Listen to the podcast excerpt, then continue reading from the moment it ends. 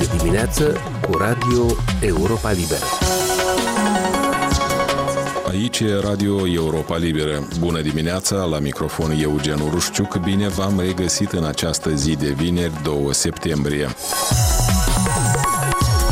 Pe cuprinsul acestei emisiuni, Moscova acuză Chișinăul că nu ar accepta un dialog direct cu Tiraspolul și că președinta Maia Sandu și echipa sa ar miza pe o soluție zisă nediplomatică, după cum a afirmat șeful diplomației ruse Sergei Lavrov. Vorbind în cadrul unui forum, ministrul rus de externe a sugerat că în Republica Moldova sunt încălcate drepturile etnicilor ruși, acuzații respinse însă de autoritățile moldovene. Chișinăul, din potrivă, afirmă că că în Transnistria există limitări ale drepturilor vorbitorilor de limbă română. Urmează un interviu la această temă cu Nicolae Negru, comentator politic de la Chișinău. După cum spuneam, urmează un interviu cu analistul politic Nicolae Negru în contextul declarațiilor șefului diplomației ruse Sergei Lavrov despre faptul că autoritățile de la Chișinău manifestă reticență pentru discuții directe cu administrația autoproclamată de la Tiraspol. De ce tocmai acum însă Rusia insistă ca acest dialog direct să aibă loc între cele două maluri ale Nistrului și de ce Tiraspolul la rândul perseverează subliniat pe acest subiect? Sunt întrebările pe care le-am adresat de la început în interviul cu Nicolae Negru. Da, și de la Tiraspol și de la Moscova se aud uh, apeluri, hai să dialogăm și eu cred că este legat de ce se întâmplă în uh, Ucraina, de mersul, așa zis, operațiuni speciale militare a Rusiei împotriva Ucrainei. Acolo e o situație neclară pentru Rusia cel puțin victoria pe ea o anunța foarte repede nu, nu se produce. Și atunci eu cred că pe de o parte ea vrea să-și îmbunătățească imaginea față de lume, să zică, păi uite, în Ucraina nu am reușit, am vrut să negociem, nu am reușit, dar iată în Republica Moldova s-ar putea să reușim sau vrem să reușim. Dacă s-ar reuși, desigur că asta ar fi un argument pentru, pentru Moscova să spună că Ucraina e de vină că nu, ne nu am ajuns la înțelegere, că iată cu Chișinău am ajuns la această înțelegere.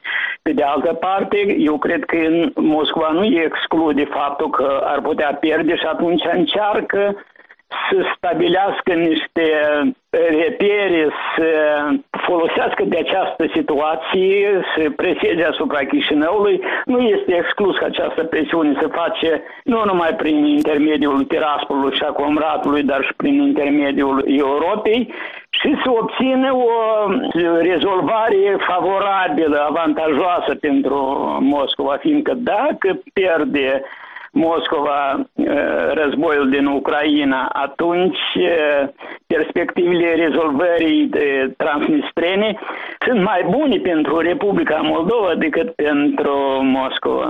Și-ar dori un exemplu pozitiv. Da, și-ar dori un exemplu pozitiv pe care să-l arate lumii că uitați-vă, noi doar suntem oameni civilizați, nu? iată aici ne-am putut înțelege, deci nu noi suntem de vină, dar Chievul nu poate dialoga, nu vrea să dialogheze și așa mai departe, este reluctant, nu a vrut să îndeplinească condițiile acordului de la Minsk, deși Moscova nu le-a îndeplinit acele condiții ale acordului. Și până acum toate încercările Chișinăului, toate încercările europenilor să determine Moscova să se așeze la masa negocierilor, de fapt în, nu erau auzite. Moscova forța, ea vroia desigur negocieri și ea vroia soluționarea conflictului, dar așa cum convine ei trupele ruse să rămână pe teritoriul Republicii Moldova, negocierile dintre Republica Moldova și Uniunea Europeană să fie mediate de către Moscova și așa mai departe. Ce credeți că se ascunde în spatele acestei insistențe deosebite a Tiraspolului privind reluarea negocierilor directe la nivel înalt, cum spune Krasnoselski, care zice el ar fi trimis deja vreo 8 scrisori în acest sens președintei Maia Sandu? Păi eu cred că uh, sunt două motive. Pe de o parte este presat de Moscova, îi se spune că merge la negocieri, acum e momentul, fiindcă mâine poate să fie târziu și pe de altă parte e situația critică în care s-a pomenit teraspolul. Vedem că podul de la Cuciogan, de exemplu, nu funcționează, sunt acolo alte probleme, are nevoie de anumite autorizații de la Chișinău, autorizații de medii pentru funcționarea uzinii metalurgice, fiindcă dacă nu funcționează această uzină, e problema cu bugetul uh, separatiștilor, adică nu au cu ce să acoperi cheltuielile, e adevărat încă mai primesc și de la, de la Moscova, dar probabil uh, vor, vor avea probleme și cu, cu asta.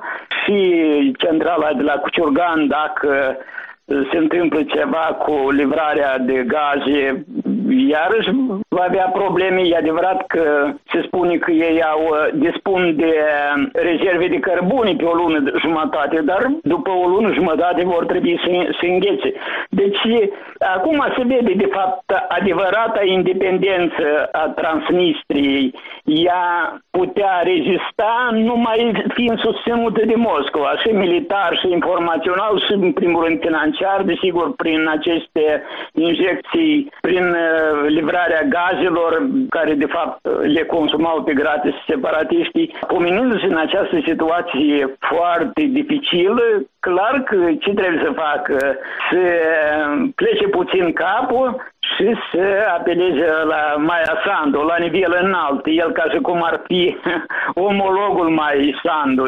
Eu cred că face corect Maia Sandu că nu discută cu el, fiindcă nu e nivelul ei să discute cu un uh, lider separatist mai cu seamă. Ce are în vedere domnul Lavrov la modul practic atunci când spune că, iată, Rusia va apăra interesele populației rusofone și ale populației ruse din Republica Moldova, cum a mai specificat dumnealui? Bine, asta e o modalitate de a intimida, de a amenința Republica Moldova, fiindcă noi știm că sub acest pretext a fost invadată Ucraina. Lavrov nu este primul care zice că Rusia va apăra interesele rusofonilor din spațiul post-sovietic și în special despre Republica Moldova mai pomenit și un general. Poate fi un semnal care ar, ce ar îngrijora Chișinăul? Da, desigur că e un semnal care trebuie să îngrijoreze Chișinăul. Adică asta e o dovadă că Moscova nu renunță la planurile de expansiune, de acaparare a teritoriului Republicii Moldova, fiindcă sunt două scenarii. Un scenariu e acest război hibrid, adică federalizarea Republicii Moldova sau transnistria trizarea Republicii Moldova, adică o soluție a conflictului transnistrian în așa fel încât uh, Moscova să dirigeze politica externă, politica internă a Republicii Moldova, să dicteze condițiile de apropiere sau de integrare europeană și așa mai departe. Și a doua, cale e calea militară, dacă reușește să ajungă la Nicolaev și Odessa. Da, conducerea noastră trebuie să se pregătească pentru toate scenariile, fiindcă, așa cum spuneam mai înainte, e deocamdată neclar perspectiva, deși parcă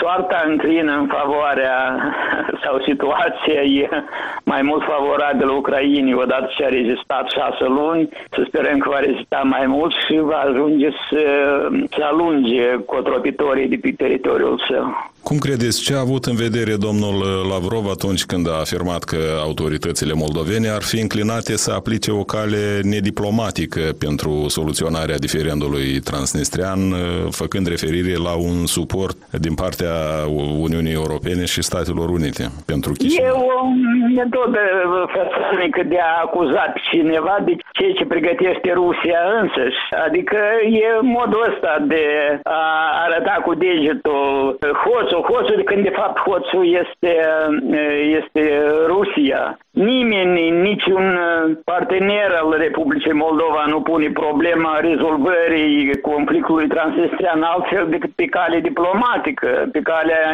negocierilor și Chișinăul a declarat nu o singură dată despre acest lucru. Relativ nu de mult. Chivul propunea un ajutor în rezolvarea acestei probleme, un ajutor militar, dar Chișinăul a refuzat, a spus că numai pe cale diplomatică și în condițiile astea când Lavrov știe foarte bine că Chișinăul a refuzat acel ajutor de, din partea Chievului, să spui așa ceva înseamnă e pur și simplu, cum să zic, neobrăzare, e nerușinare, e cinism, pur și simplu. În condițiile războiului din uh, Ucraina și a unei situații geopolitice complicate, este oare acum, uh, domnule Negru, acum cea mai potrivită perioadă pentru un dialog între cele două maluri ale Nistrului? Dialogul întotdeauna trebuie menținut. Dialogul trebuie menținut, uh, anumite probleme trebuie rezolvate, dar asta nu înseamnă că Maia Sandu trebuie să întâlnească cu cu uh, Krasnoselski. Există uh, birou pentru reintegrarea Republicii Moldova, există vicepremier pentru reintegrarea Republicii Moldova. Toate problemele pot fi rezolvate, dacă ele depind, desigur, de Chișinău, pot fi rezolvate de aceste persoane și, desigur, dacă partea transnistreană se supune legilor Republicii Moldova, se integrează în spațiul și economic, și legislativ, și financiar, bancar al Republicii Moldova. O altă rezolvare a problemelor nu poate fi pur și simplu. Cum am, am aprecia noi dacă un, un alt funcțional al Republicii Moldova ar face concesii Tiraspolului, încălcând Constituția, încălcând legislația Republicii Moldova. Nu putem uh, să ne așezem la masa negocierilor fără Ucraina, de exemplu. Ucraina are interes direct de soluționarea acestui conflict. Și dacă Rusia vrea, și asta vrea de fapt Rusia, federalizarea Republicii Moldova, eu nu cred că Ucraina va fi de, de acord cu asta. Și nu cred că România, că Uniunea Europeană va fi, că Statele Unite vor fi de acord. Statul Republica Moldova trebuie să rămână funcțional după găsirea acestei soluții. Domnul Lavrov consideră că autonomia Găgăuză conține numai elemente ale statutului special. Înseamnă că el vrea ceva mai mult decât autonomia pe care a acordat-o, Chișinăul l-a acordat condatului. Sugerează cumva domnul Lavrov uh, că se va cere revizuirea actualului statut pe care îl are autonomia sau sugerează că și-ar dori cumva un fel de echivalare a ceea ce va avea eventual Transnistria cu ce ar urma să aibă în plus uh, autonomia găgăuză. Exact. Rusia vrea să forțeze un anumit statut pentru Uh, Transnistria, pentru transnistreni și desigur că atunci ar fi logic ca autonomia găgăuză să aibă același statut. Dar mi se pare că corect este ca autonomia găgăuză să-și mențină statutul pe care are și transnistrenilor să le se acorde un statut exact pe care îl are, pe care l-au acum găgăuzii. Atunci numai în asemenea caz Republica Moldova rămâne viabilă, funcțională, dar, cum spuneam mai înainte, domnul Lavrov dorește ca viitoarea, să zicem, subdiviziune sau viitoarea unitate teritorială autonomă a transnistrenilor să aibă drept de veto asupra politicii externe și interne a Republicii Moldova și acest drept de veto să li se transmită și comratului în caz de față. Asta ar, ar dori, din punctul meu de vedere, Moscova la etapa actuală. Comentatorul politic Nicolae Negru. Emisiunea noastră se apropie de final, o emisiune care însă este accesibilă mereu și pe internet la adresa moldova.europalibera.org, rubrica radio. Recomandarea noastră din totdeauna este să ne urmăriți și pe Facebook, Instagram, YouTube, alte rețele și platforme. Sunt Eugen Urușciuc, vă mulțumesc pentru atenție și vă urez un sfârșit de săptămână liniștit. Aici e Radio Europa Liberă.